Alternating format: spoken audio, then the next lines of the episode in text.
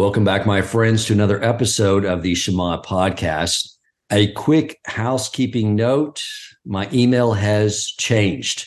I, as you know, I was sort of holding on to the president at torchweb.org, but I'm no longer the president. I had to relinquish that or eventually to the new president, who I was very excited to turn the reins over to, Ben Helstein. So my new email is shema at torchweb.org. My friends, I'll tell you something. Someone asked me the other day, Are you monetizing the podcast? And I said, Yeah, absolutely. It's been the number one source of my wealth creation. They said, Well, how are you doing it? You don't do ads. How are you going about monetizing? I was like, Well, you're thinking about wealth in a totally irrelevant way. The money aspect, that's Hashem the wealth I've accumulated is connecting with and making so many friends through this podcast and connecting with them and being able to grow with them. And so that's why I, I love the emails. I love the communications. And that's why I have our guest with us today, David Block, who did an amazing podcast with me when he came down here a few weeks ago to spend Shabbos with us. And he had an interesting question that he brought forth from his listeners, the people in his community that listen to our podcast. And I'm going to bring him on right now, and he'll sort of talk about what transpired, and we can get into addressing what they were inquiring about. Welcome to the Shema Podcast, the podcast for the perplexed, where Torah insights intertwined through personal stories as well as interviews with leading Torah scholars demonstrate the empowering qualities of Torah and mitzvot. For more great Torah learning through Torch, the Torah Outreach Center of Houston, go to torchweb.org. Now to the show. David, thank you once again for coming back on the show. Thanks for having me, Dan. I appreciate you sharing the microphone. You know, they, they say don't ever share a microphone with a lawyer, so uh, you may not ever get it back, but I appreciate it. And you're right. After the the episode we did uh, last time, it, it, my friends and family uniformly enjoyed it, enjoyed listening to you. And the Jewish friends that listened to it, one common theme I heard frum them was, okay, I get it. You're on a journey. Dan's on a journey. I'm, I'm interested in what y'all are talking about, but I'm not trying to be from. I'm not trying to follow all 613 commandments, but I would like to do more you know so ask dan what his advice would be about if you could do something just to kind of get started uh, or or just to feel connected feel like you're doing something more observant. And so i let you know that i communicated that to you and you said hey let's talk about it. So here we are. Absolutely. Such a great question. Something i put a lot of thought into and i talked to rabbi ari wolbe i should always give the disclosure you know, on this podcast that even though this podcast is part of the Torch podcast family, I'm not a torch rabbi. I just play one in a cover band. So I did have a conversation with Rabbi Ari Wolbe, and he said, You're you're on track. A great place to start. But you know, I really wanted to start, David, with getting to why a Jew asked such a question. Because I would suspect that one of the things they would say is, well, I want to connect to my heritage. But I find that when you start to ask questions and delve in deeper and say, well, why is that important? Why is connecting to your heritage important? What you'll end up finding in a lot of situations, that's where really where you get to the heart of the answer. But the problem is our physical minds are constrained by what information we've been exposed to in our lifetime. And so a lot of times we are not going to find a real answer. Like, why is that? Why do I have this drive to want to do these mitzvos? You know, I mean, even just one or two. What's what's causing that? So I want to sort of address that by itself. First, I think it's important to define a few terms because you know I, I see a lot of times, especially like when you hear people arguing. You know, this is a lawyer that a lot of times you hear people arguing like about politics and you realize that as the outsider that they both agree with each other. They're using a, the same terms but they have different definitions for those terms. And if they remove the terminology and realize they were talking about the same concepts. It'd be a lot more chill and agreeable of a conversation. So first off let's define what a mitzvah means because it gets translated a lot as commandment, like the 10 commandments. And I've also heard it translated when I was growing up as it's a good deed, you know, like picking a cigarette butt off the sidewalk or escorting an elderly lady across the street, you know, whatever it may be. It's a good deed. They are good deeds. But to really understand what the word means is that at the root of the word, it means connection. That's what it means. We have 613 ways of connecting with our creator. And the word for sin is chet, which means to be deficient. So you say you have these two opposite extremes where a mitzvah just means you're connecting with your creator, and a sin means you are disconnecting with your creator. Because an important concept to understand is that space and time only exist in the physical world. In the spiritual world, there's no space. So, how do you come close to your creator? It's through alignment with your creator. You know, so that's one idea I think very important to understand. You know, and another concept we discuss a lot is that is this idea of olam haba. You know, God created the world to bestow ultimate goodness and pleasure. And David, you're sitting here a week away from going into surgery. Your neck's a little sore. You're probably saying, All right, well, bring on the pleasure because I'm not feeling it in my neck right now. Right. And then we talk about this olam this world to come where all this, the ultimate pleasure will be received. And I think that begs the question like, hey, God, if this olam is so fantastic, why don't we just go straight to that? Right. why not? Right. Why do we have to go through all this? Makes no sense. So the Kabbalist gave a, a very beautiful parable that I learned from Rabbi Cohen very early on. I mean, I think like around 12 years ago. And I'm glad it was like the bedrock of my Torah knowledge. Because when he told me this, he taught me this to a, a class one evening. I called my wife. My daughter was like three or four years old. And I said, Have you put Elsie to bed yet? And she said, You know, she will not go to sleep until you read her bedtime story. And I said, Fantastic. I'm on my way home. I came home and I told her the story I'm about to tell you guys. And she loved it. And the next night, when I went to read her bedtime story, I grabbed the book she likes to read. And she said, No, tell me that story you told me last night. She wow. always wanted me to tell this story. And, and I told Rabbi Cohen about that. And he said, This is what they should teach every Jew in the first grade, like lesson one. So even if you're, this is a very diverse audience. If you're frum from birth Jew, and you haven't heard this and you haven't taught it to your children, please do, courtesy of Rabbi Cohen. But the parable goes like this There is a very wealthy man. He is the wealthiest man on the planet by multiples. And he's also an extremely kind man. And one day he's driving in his chauffeur driven limousine and he looks out the window and he sees a man asleep on the curb, cold, till he's sick, he's hungry, he's in rags, he's just in a miserable condition. So the rich man gets out of his limo, picks up the poor man, puts him in his limo, and drives him back to his estate. And he puts him up in his guest house. Now, his guest house is nicer than any other home on the planet. That's how wealthy this man is. And he puts him in his guest house and sends out his best doctors to restore his health. He sends out his personal chef to make him the finest food.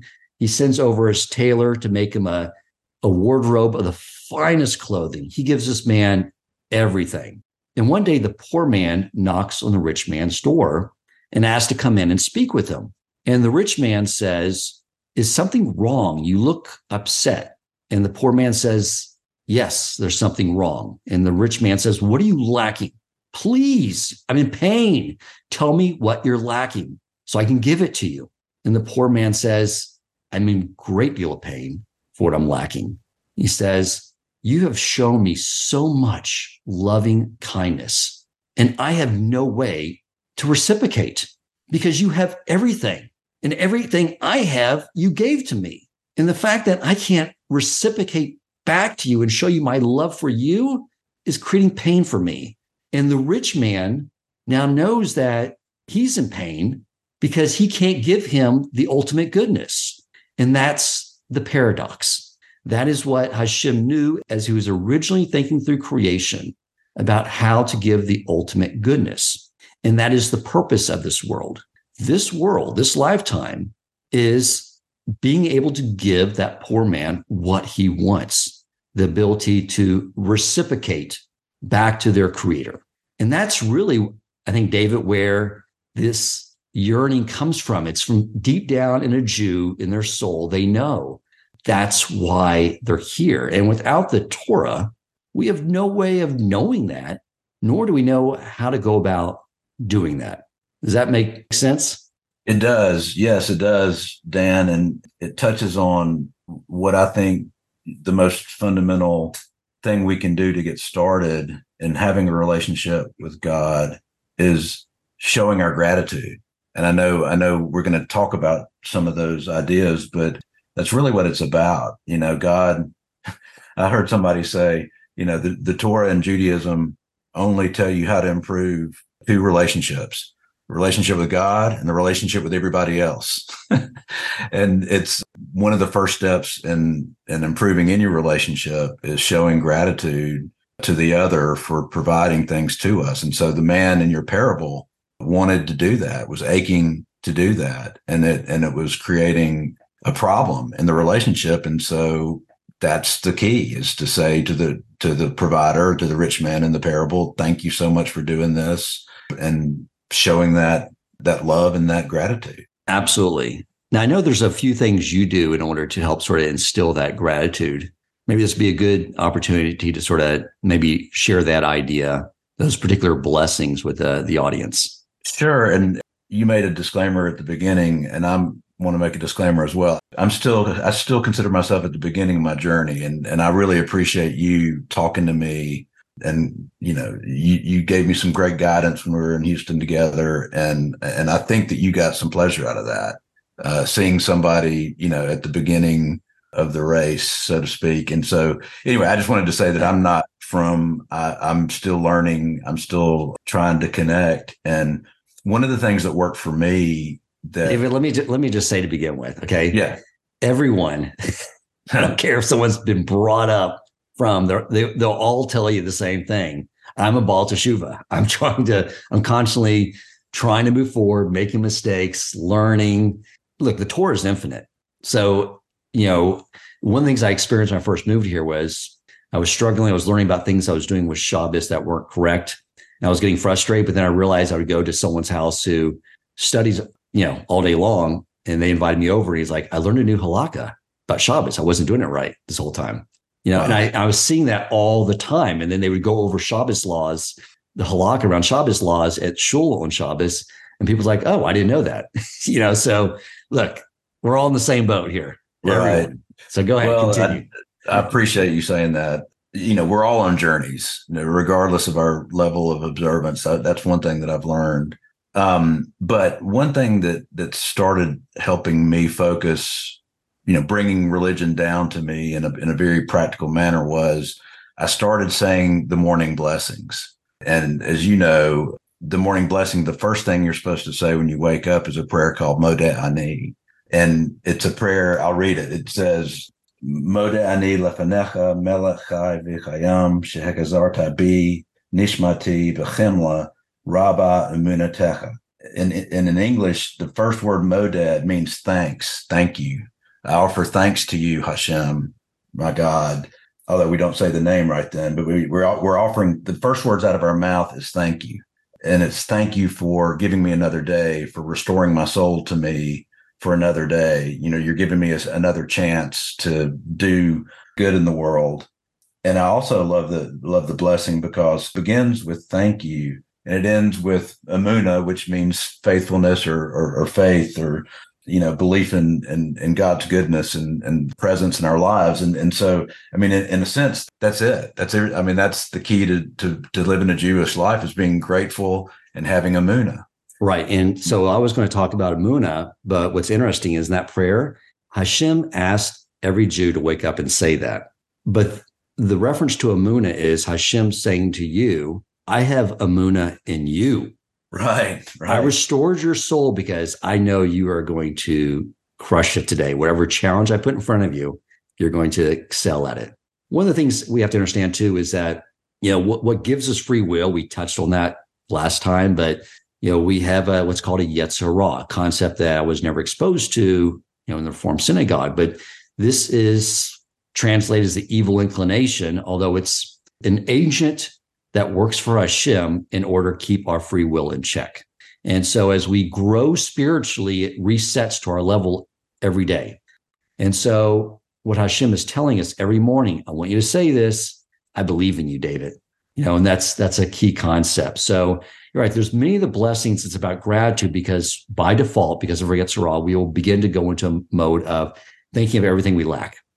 So let's let's talk a little more about this this word emunah, David, because once again we have to define it because it gets translated as faith, but it's the word faith, the way that is defined in the English language, which came from Christianity, is not a concept that we subscribe to because it's not a concept that's given in the Torah, which means the word faith being defined as to believe in something without evidence. Mm. That is, does not belong in Judaism whatsoever. So, what we are referring to when we say Amuna is not blind faith that there's a God or blind faith that the Torah came from God. That is something that He gave us a means to determine that and have our own Mount Sinai experience by embedding in all these logical proofs to that. The word Amuna means to have faith that God is orchestrating everything in your life and everything that he does is for the good. And that's really the foundation of really what the Torah is all about. You look at every, you know, the outer clothing of Torah, the, the biblical stories, which sadly most of us, you know, our education ends at age 13. So we sort of have a, a rough sketch of the stories, but we don't ever get beyond the clothing of Torah to the inner meaning of it. But all those stories are stories about Amuna. So I think one of the things that, you know, I think we touched on a really good analogy last time, David, to help really explain what Amuna means and how it's really demonstrated in the instruction God gives us as well to say the Shema when we wake up in the morning and when we go to, or before we go to sleep at night. So we gave an analogy last time, David, of a parent who has a, a toddler and they love their child, of course, so much, and they want to do an act of kindness towards their child. So they give the child a toy. And the toy brings so much joy to the child. But at the same time, as you know, being a father, we sort of get probably more joy than the child watching the child feel joy. So there's this whole idea of giving and then receiving through giving. So the child is full of joy because of the act of loving kindness from the father or mother. And then the parent sees that the child is not wanting to share the toy with his friends. He wants to hoard it. He's pushing away his friend. He wants to play with that toy all by himself. And now the parent says, I love this child so much. I want to give him even a greater gift. And the toy It's the joy of sharing it with someone else. That's even more valuable than the toy. So, in order to give him this second gift, this act of loving kindness, I'm going to pull the toy away until he learns how to share with his friend. So, both those acts are acts of loving kindness. The second act is actually more loving kindness. It's actually a higher level of joy the parent is trying to impart upon the child. So both the same from the parent's perspective, that is. Now, from the child's perspective, the first act was an act of loving kindness, and the second act was an act of judgment. He sees separation from his vantage point.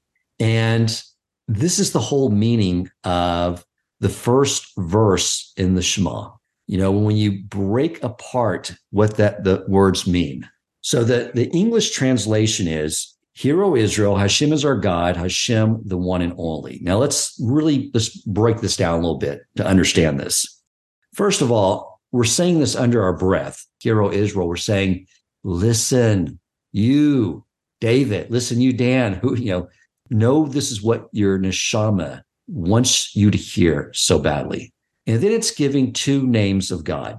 So these are two aspects of how God interacts with us. So for the Yud K Vav K, and I'm just replacing the Hey with a K, that's what we typically refer as Hashem when we're talking with each other. But in prayer, it gets translated as Adonai.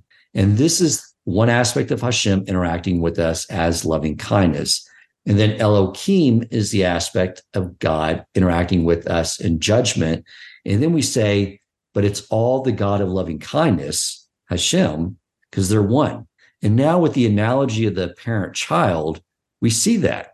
We see that, and that's why Hashem wants us to say this every morning, every night, throughout the day. I say multiple times throughout the day to get myself centered that Hashem, when he's acting with us with loving kindness, or when he's holding back loving kindness, he's all doing that out of loving kindness. It's the same thing.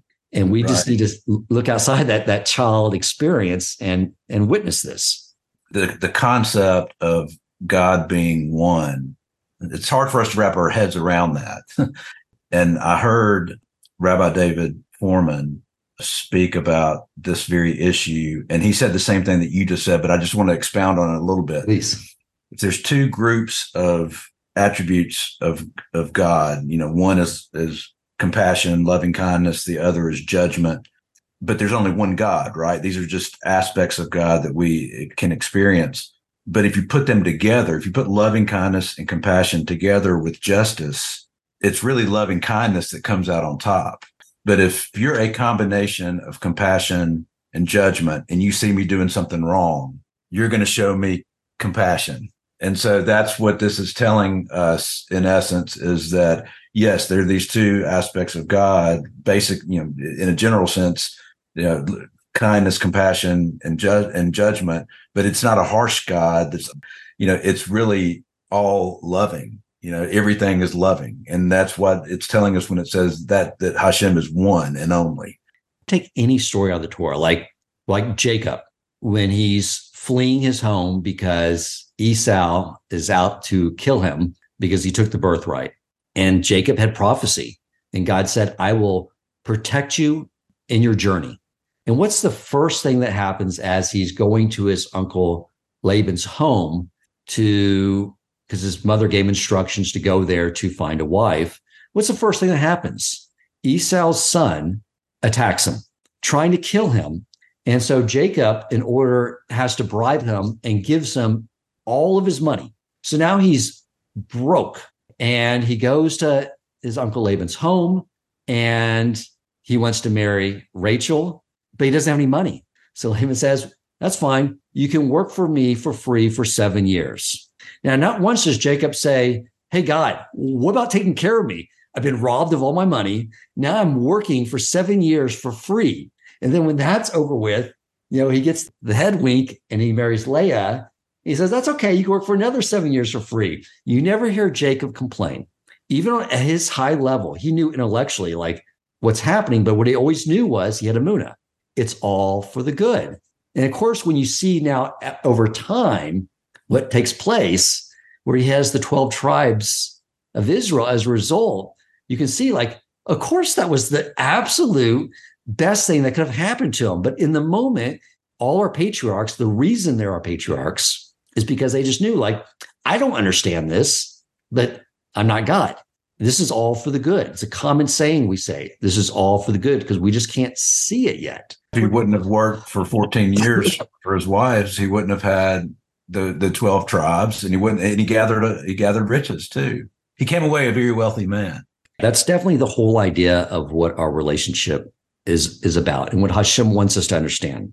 So when someone says like god doesn't want a relationship with me then why did he tell you to say this when you wake up before you go to bed as many times throughout the day as possible? You know to really instill this in your heart that he's just like the parent that withheld the toy because he's trying to give you something even better. Matter of fact, the majority of the loving kindness comes when he withholds loving kindness in order to give us those really, really valuable things that bring richness to our life. Now, there's a couple ideas I wanted to share, David, on how to really sort of, you know, for one, saying the Shema, saying the Modeh the morning blessings, and, and really getting ourselves in the headspace for that because you know, as I mentioned, we have a Yetzer and that's job of the Yetzer is to distract us. And its only sphere of influence is in our thoughts. So it tries to throw in negative thoughts all the time, which is why Hashem knows that when you wake up in the morning, the first thing he's going to try to do is throw in negative thoughts. So he says, step in right from the get go. You tell yourself what I want you to tell you. Okay. So you can do battle with this. And the general rule of thumb is if you have a thought that's negative about yourself, someone else, or a situation, basically anything negative, it's your Yetzer Hara. There's nothing to be negative about. Everything is positive because everything's coming from Hashem and he wants the absolute best for you. Matter of fact, every Jew is supposed to look out at, the world and the vast universe and, and know that Hashem created all that for one reason to have a relationship with you. It's the reason the whole system's there just for you. And we're all supposed to think that. So Hashem does interact with us in this world. And the more we come attuned to it, the more that builds our emunah and our relationship. So one of those ways is through pain. And I did an episode with Rabbi Ari Wolbe called How to Achieve Prophecy with Rabbi Ari Wolbe, where we shared several stories on this idea. But one of the things that happens when we go through something where, you know, either we're sick or something in our body hurts, even when we stump our toe, everything God is orchestrating. And one of the things we definitely want to do when we go to try to heal that is pray to Hashem to heal it. And like David, before you go into the surgery next week, we are commanded to go see a doctor, but we're also commanded to say that doctor is not going to heal me. Hashem, you put me in contact with this doctor because you're going to heal me through this doctor. Before we take a Tylenol because we have a headache, this Tylenol is not going to get rid of my headache. Hashem, you're going to get rid of the headache. But here's something I, I forgot. It's really the first question you should ask. And what happened was about five or six years ago, we were going to be taking our daughter to a summer camp. And my wife made plans for us to stay at a bed and breakfast nearby because she was super psyched about going on this hike up this mountain. But earlier that week, I bruised the ball of my foot. I don't know what I did at the gym, but it just started aching. And I thought, you know, it'll get better. I got a week. And I was hiding my limp from my wife because I didn't want her to think that, oh, you're not going to be able to go on the hike with me. And I was thinking it would just go away. But it just continued to get worse and worse and worse till we drop our daughter off at camp. We go back to the, the hotel bed and breakfast and my foot is screaming. Like every step is pain and I'm just hiding it. I'm thinking, how am I going to go on this hike up this mountain tomorrow? And, and I've been praying to Hashem the whole time. Please don't heal it in my merit, heal it in my wife's merit. But I forgot a very important principle way before we ask Hashem to heal anything. My wife went to bed. I went out on the back balcony and I said, I forgot Hashem. Why did you make my foot hurt to begin with? What are you trying to tell me? Because it's a message. That's all it is. We can take the subtle little messages, a little tap on the shoulder, we can take the punch across the jaw. But eventually, he's always going to start off with a tap on the shoulder. And when I asked him the right question, what are you trying to show me? What am I not doing right? What am I doing wrong? It came to me crystal clear. And I realized something that I was not doing that was harming myself and other people that I needed to step up and be proactive with. And I saw that. I was like, okay, I got it. I did my teshuva. I'm on it. Thank you so much. Thank you so much. I walked inside through the living room, went to the bedroom, sat on the bed, was thanking him for showing that insight to me again. And I realized something. When I was walking back inside, my foot didn't hurt. I immediately got up and started walking around, and the foot that was aching as I walked to the balcony was fine. Wow. And I was more ecstatic about the idea that I heard the message. I knew what I needed to do. You know, I got the message right, probably more so than the fact that my foot was not hurting. So this is the way Hashem communicates with us that you know all the time even i remember early on i learned this i'd stump my toe and it was just like screaming and i realized like okay hold on a second. What were you just thinking about? And i was thinking about something negative. And hashem just said stump my toe and said dan what a ridiculous thing for you to be thinking about. Change your thoughts. And as soon as i changed my thoughts my toe stopped throbbing. So that's definitely one idea of how it communicates with us so offline, I will ask you after this episode is over. I will ask you to counsel me on what it means that I've been having back and neck troubles because I think that God's uh, what I've been telling people. Because you you mentioned something about this to me when I was in Houston, and I I was thinking about it. and I made a joke, but it may be true that you know I've had back problems and now neck problems, and you know it's all to do with my spine. And I think maybe God's telling me, you know, I need to have a stronger spine. I need to have some backbone. You know, we can talk more about that offline. It's really that personal prayer with Hashem where you just ask him, show me what you want me, what you're trying to communicate to me so I can change. You know, that's that's the only way to really go about it. I think you've told me that every time you've asked that question, the answer's always presented itself. Because that's what Hashem wants. It's it's going to he'll put the thought and idea in your mind once you're a receptive vessel to receive it and you ask the right question. One thing I was going to mention back to the morning blessings, it ties into what you were saying about the the Yetzer Hara that we translate as the evil inclination. One thing I love about the idea of starting with saying Modeh Ani and the Shema and, and then growing into saying the other blessings is that for years, for my whole life, I woke up and the first thing I did was start worrying about whatever I had to do, start worrying about work. Oh, you know, stressing out about this, stressing out about that, stressing out about all these, you know, things that come up in regular life that in the big scheme of things don't matter. But, you know, I'm sure everybody can relate that, that like the first five minutes you're waking yourself up, you're stressed out about negative thoughts. And so it it took a while. And it, I mean, it took a while to to force myself, say Modeh Ani, say Modeh Ani. And now it's the second nature. So my day always starts off with a positive thought. And I can catch myself if I start going into anxiety.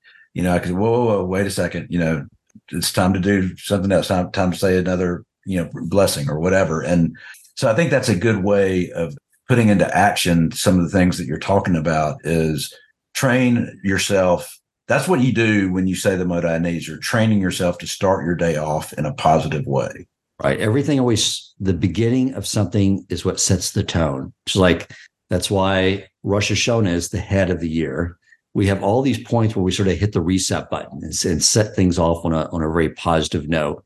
And it's really why we have all these mitzvahs, you know, like, like I was surprised when I was first learning, like, oh, there's a certain halakha to tie your shoe and get dressed, certain way of, you know, but then you realize that like in the morning, like I liked how I was having a way of staying cognizant of my relationship with God in the morning instead of letting my thoughts go off to what's happening in the news or this, all these worries. I sort of sort of I started clinging to them and looking for the next way of doing something because it was connecting to me to God and getting my thoughts right. And that's what he wants. You know, like it, we're I'm right here with you. Everything is good as long as you recognize that I'm right here with you.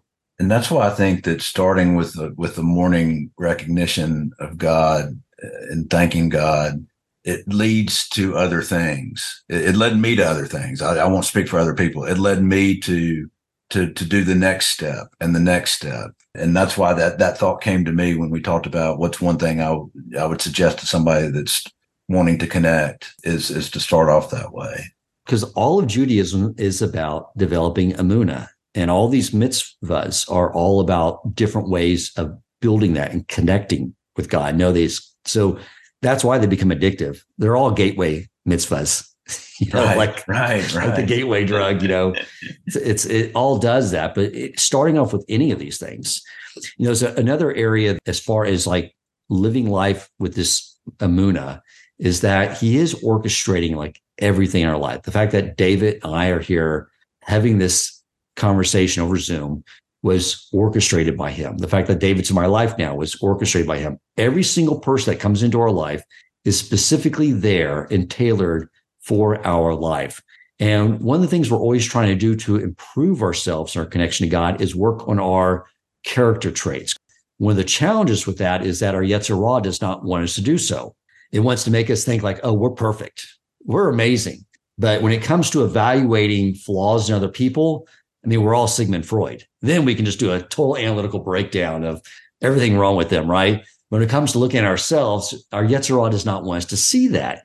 And Hashem knows that. So one of the life hacks he gave us in his Torah, and it does say in the Torah, I created the Yetzer Hara, I created the Torah as an antidote, is he created what's called the mirror effect.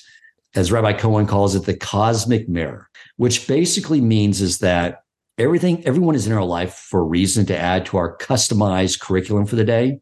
But whenever we encounter someone and we see this glaring negative quality about them and it evokes emotion in us and it's like oh it just really bothers me if you can get to a state of humility and accept this truth, the reason you are having that experience is because what you are looking at is reflection of your own character flaw that Hashem wants you to work on. And it's very, once you train yourself to do that, that's how you can get past the Yetzer Hara and say, oh, I need to work on that. And sometimes it's more amplified, but at the same time, it is something you need to work on. And what you'll notice is when you work on that and you improve it, you won't see it as much in the other person anymore. And if you do, it won't invoke any type of negative emotion. And sometimes you'll see that person who's maybe works in the office next to you, they get transferred somewhere else like that role has now changed. And that's why you see these people coming in and out of your life. So the idea here is that when you get a negative emotion about someone's negative quality, approach it the right way with humility. Those are all opportunities to fix things for yourself. And you'll see, and you'll begin to experience. This whole idea of what Hashem wants us to experience is living this life of emunah and seeing that he is interacting with each of us on a, on a daily basis. One thing we've talked about, Dan, is once you start seeing God in your life and things happening for a reason, you can't unsee it. you know, we've talked about how like, you know, for you can not see something for, you know, 50 years and then all of a sudden you see it and you realize it and then you can't unsee it. And right. it's it's it's it's just the way that he works. It's amazing. Yeah, you know, I, I start off my journey by just like reading like these articles on logical proofs for Torah being divine. I spent six months doing that before I was like, okay, all right, I get it. But quite frankly, where a lot of the logical proofs build up is just by doing these things and, and experiencing them yourself. Make make your relationship with Hashem experiential. It's all the proof you really need. So you guys asked for one mitzvah. One over encompassing mitzvah is to develop emunah. And we gave you several practical ways for doing that. The other, if there was one other mitzvah that we could all do, or really it's a negative mitzvah that we could avoid doing, it'll make our lives today like Olam. And it will bring about Mashiach in the temple and the final redemption. And that is with regard to speaking Lashon Hara, which is, is saying something that's, you know, slander is saying something that's totally untrue about someone. But when we say something that's true, but negative about someone, the damage this does in the world is beyond what we can imagine. Quite frankly, when we hear in the, the top 10 of the mitzvos, thou shalt not murder, what that mitzvah is referring to is not speaking Lashon Hara, to not embarrass someone in public and say negative things about them to anyone else, because you're basically destroying their reputation. There's something bigger going on here. If we really understand the power that Hashem gave us, as I said at the beginning, the way we come closer to God is by aligning ourselves with Him.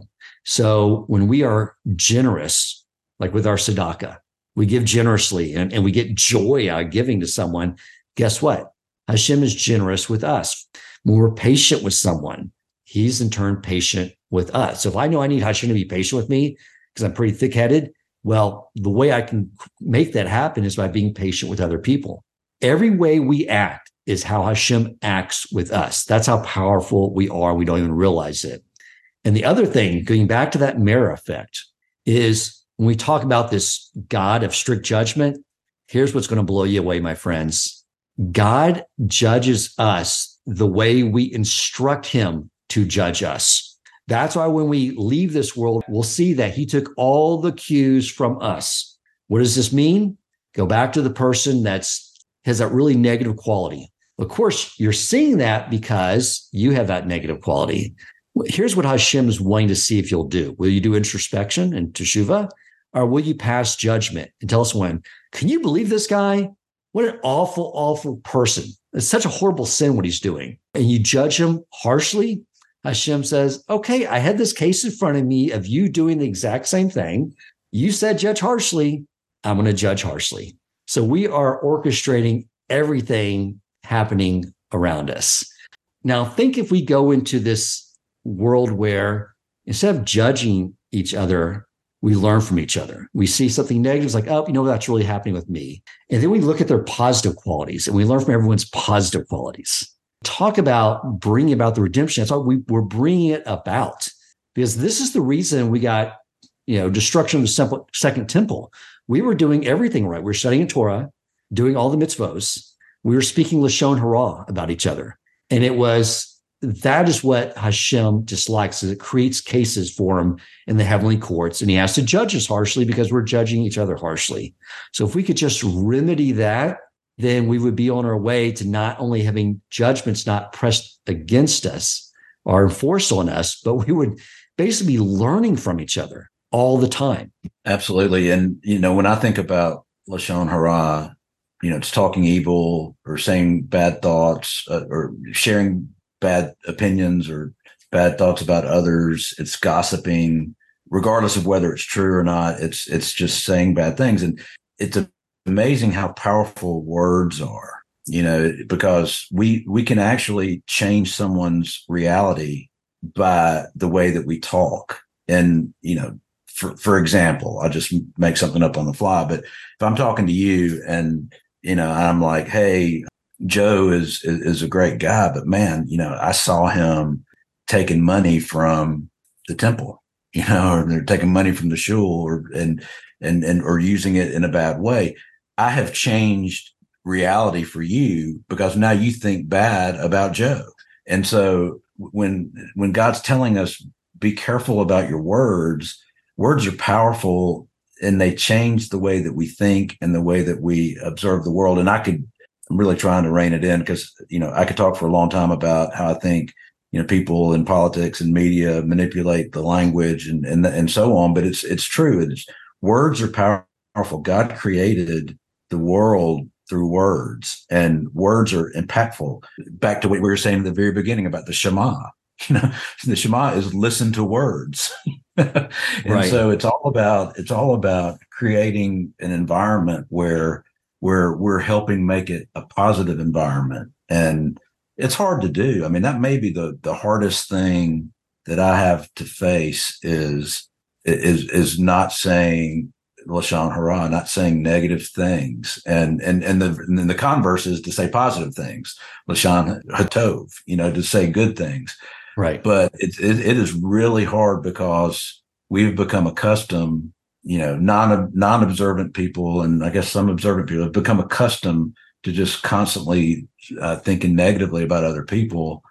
And if you can just catch yourself doing it one time a day, you're making yourself better and you're making the world better. Yeah. Matter of fact, there's a on that note on how can we refine this quality because it's it's so easy to speak. It's like having a an automatic rifle mm-hmm. that you can just fire off and you don't see whether it's doing destruction or whether it's creating beauty in the world. There's a, a minyan I go to for Shacharis for the morning prayers, and it got started by this rabbi who's head of the Kollel. And this rabbi has got to be in his 30s still. And apparently he's been through the entire Talmud multiple, multiple times, which is a tremendous, tremendous feat. So he he is has tremendous scholarship in all of Torah, tremendous wisdom. And someone had the wherewithal to say, hey, look, a lot of us, we go off to work. We don't get a chance to learn Torah. Would you take five, ten minutes and teach us a little Torah before we go off to our days? And what is the thing, the subject matter that this rabbi said, if I can only teach my brothers one area of Torah every morning, if it's the only Torah they're going to get, I'm going to teach them the laws of Lashon Hara because they're very intricate. Because there are situations sometimes where you do have to say something to a particular person. So they're very intricate. And so there's this book he's been teaching. Uh, actually, a, uh, a good one to get is the Chofetz Chaim, a lesson a day. So it's literally just a few paragraphs every day that sort of gets your mind thinking about that particular area of Lashon Hara. And what you'll find that's amazing is to couple it back with building emunah. You'll find that once you've learned that lesson, Hashem will create that situation for you in the next day or two to test you, see how you did. You know, so you'll see that sort of interaction along with it. But to me, for all Jews, like, and this is something we lack it. Every Jew, I don't care where you are. The only thing we need is more emunah and to guard our tongues and use our mouth and our speech for holiness and bringing his Torah into the world and bringing honor to Hashem's name in the world if we could just do that, my friends, two mitzvahs, we'll be home free. Final redemption. Amen. Any final thoughts you'd like to share, David, with the, the audience? Maybe other things they could do. Maybe, you know, if they say, I did the Modeh Ani, I like to do something else. What are some other little small things they can do to sort of build that sense of connection with their creator? Something that, that was really powerful for me was, and I'm still working on this, frankly, it, it, it's harder than it sounds, but I have started trying to say the right blessings over meals. And the blessings you say before the meal and after the meal. And it's again, it's the same theme of expressing gratitude to God, you know, before you eat and after you're satisfied from eating. It's it's a way to, you know, express gratitude, but it's also a way to bring God into our daily activities. Uh, bring bring God into each meal that we have. Once you do it, it's really special for some reason I'm having a hard time saying the prayers after the meal because it's like I, for some reason it's like you know I'm get I get distracted or drawn off or whatever, and I'm having to make a, a concerted effort to do it. But the effort is making it more meaningful. Once once you once you thank God and and you and really what you're doing is you're living your life with gratitude. And if you're thankful in your life about the blessings that you have and the life that you lead, you'll be happier and you'll be a better person. You know, and it's it's just it's something simple that that it's easier said than done. But it but if we are always have a sense of gratitude in our lives, our lives will be better. One hundred percent. As a matter of fact, gratitude and Emunah, these things are all interlinked with each other. We say a blessing wherever we're done going to the restroom because we're, what we're doing there is we're saying thank you for making my body work so well because if it's when it's not working, then you know, like I really appreciate my digestive tract working well. Right. Like you get Absolutely. to say a gratitude, things we take for granted. You know, I, that was one Brock I was I had the hardest time saying. I don't know why. It was just weird. Every time I walk out of the bathroom, you say this this this bracha.